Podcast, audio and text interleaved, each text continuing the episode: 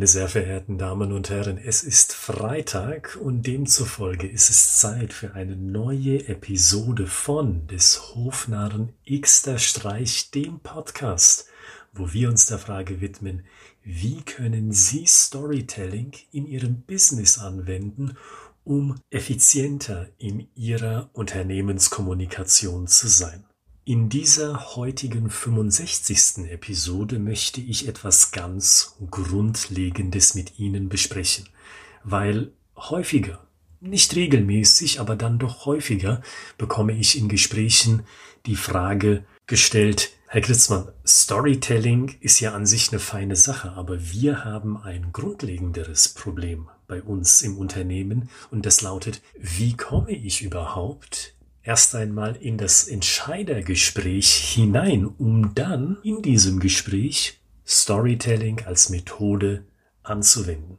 Und diese Frage ist, wie ich finde, eine ganz berechtigte und demzufolge möchte ich heute die Zeit des Podcasts dazu nutzen, Ihnen drei Tipps mit an die Hand zu geben, die Sie sofort am Montag ausprobieren können bei Ihrer nächsten Akquise, in ihrer nächsten Verhandlung oder einer sonstigen Gelegenheit im Kontext ihrer Unternehmenskommunikation.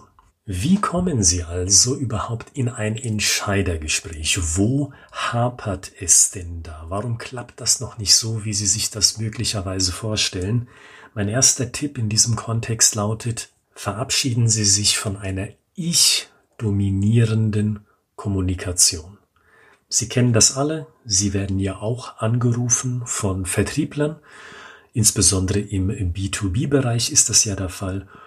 Und wenn Sie mal an das letzte Mal zurückdenken, wann genau das passiert ist, wie ist da der Vertriebsmensch auf Sie zugegangen? Sprachlich gesehen. In der Regel läuft das ja so ab. Wissen Sie, besten Dank, dass Sie sich mal eine Minute Zeit nehmen. Wissen Sie, ich möchte Ihnen von unserer Lösung erzählen aus dem Bereich Projektmanagement und ich kann Ihnen sagen, wir haben schon einige zufriedene Kunden bei Mittelständlern, sogar auch bei großen Unternehmen hier in Deutschland, aber auch im deutschsprachigen Raum. Die kennen Sie ganz bestimmt und ich möchte Ihnen mal kurz sagen, was wir für diese Kunden in der Regel parat haben. Punkt, Punkt, Punkt und so weiter und so weiter. Sie sehen, diese Art von Kommunikation, diese Art von Ansprache, um es einfacher zu sagen, die ist ich dominiert. Ich dominiert im Sinne von ich als Unternehmen beziehungsweise ich als Unternehmensvertreter walze sie platt mit Informationen, die sie potenziell als Angerufene gar nicht haben wollen.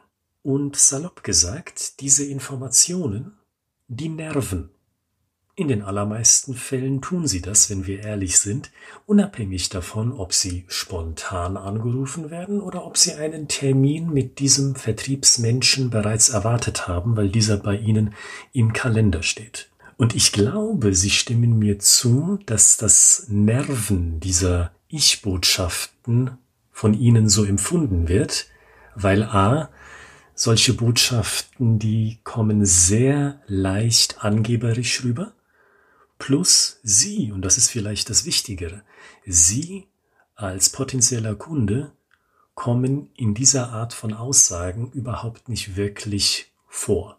Es geht um vorangegangene Kunden, es geht um das, was das Unternehmen für diese vorangegangenen Kunden angeblich gemacht hat. Nun ja, aber wo sind Sie da eigentlich? Sie sind verdächtig abwesend und ich nehme an, Sie mögen das genauso wenig, wie ich das mag. Wenn mir so ein Anruf unter die Ohren kommt, da fühlt man sich nicht wirklich wertgeschätzt als potenzieller Kunde.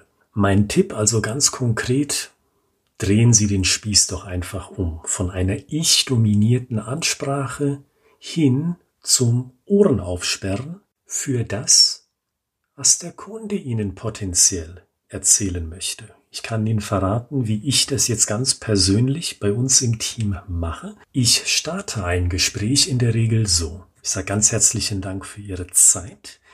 Und meine Absicht für dieses Gespräch ist es, mit Ihnen im Endeffekt zu einer vertraglichen Übereinkunft zu kommen. Und das Gespräch, das ich hier jetzt mit Ihnen führen möchte, soll aus meiner Perspektive dazu dienen, zu schauen, ob das überhaupt möglich ist. Demzufolge will ich gar nicht viel reden, sondern ich möchte Sie einfach fragen, es geht ja um den Kontext Vertriebsweiterbildungen, was tun Sie im Moment, um Ihre neuen, aber auch schon länger beschäftigten Vertriebsleute immer wieder zu schulen, was einen effizienten Vertrieb anbelangt?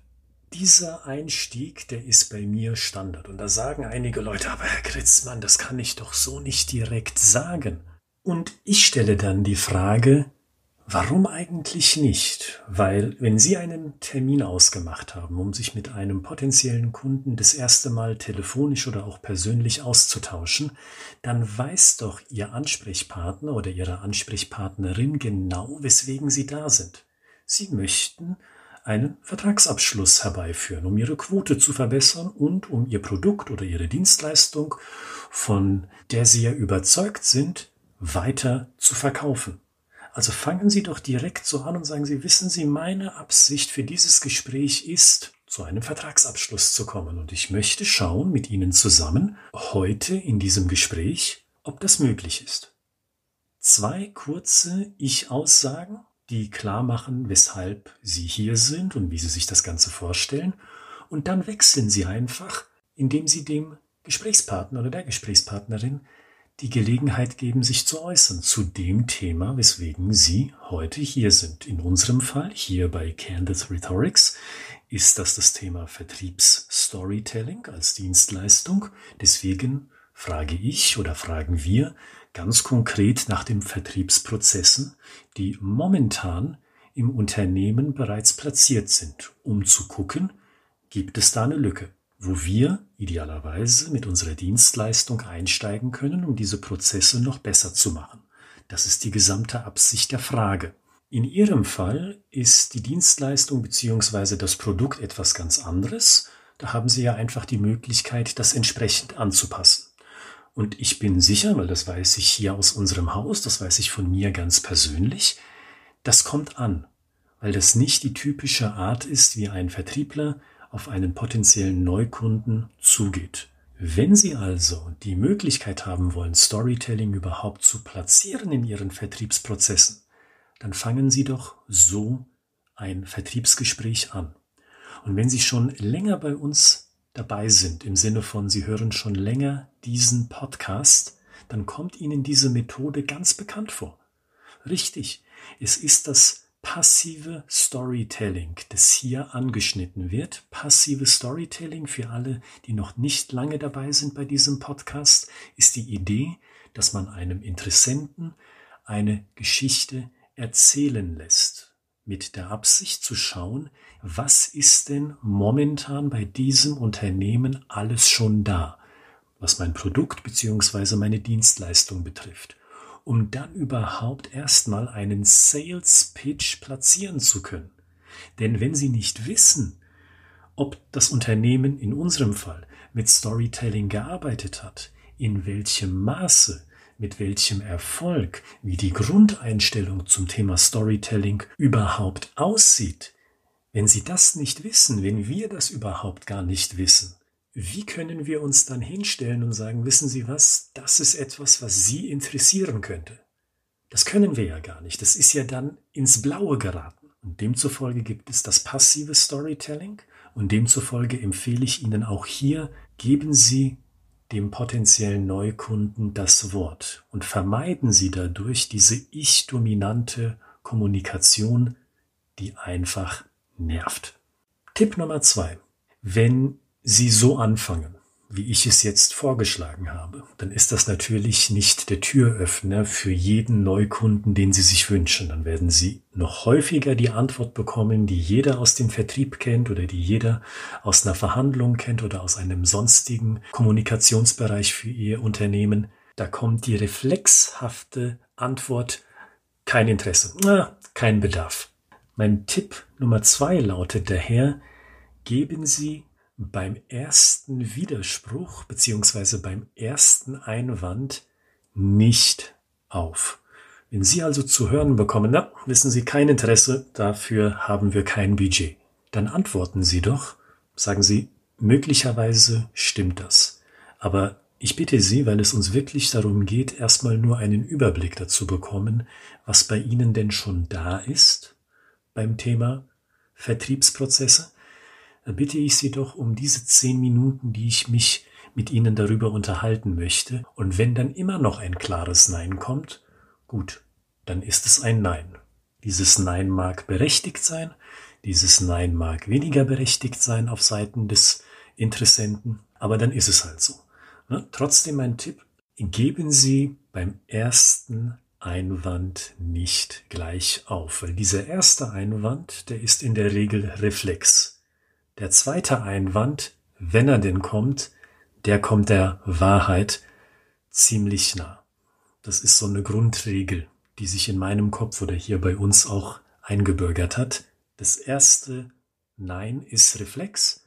Das zweite Mal Einwand da ist schon ein bisschen mehr dran an Wahrheit oder vielleicht sogar viel mehr Einwand dran, wenn man beispielsweise sagt, naja, wissen Sie, für das Jahr 2020, da sind unsere Kapazitäten, da ist auch unser Budget schon weg und demzufolge glaube ich nicht, dass wir zusammenkommen.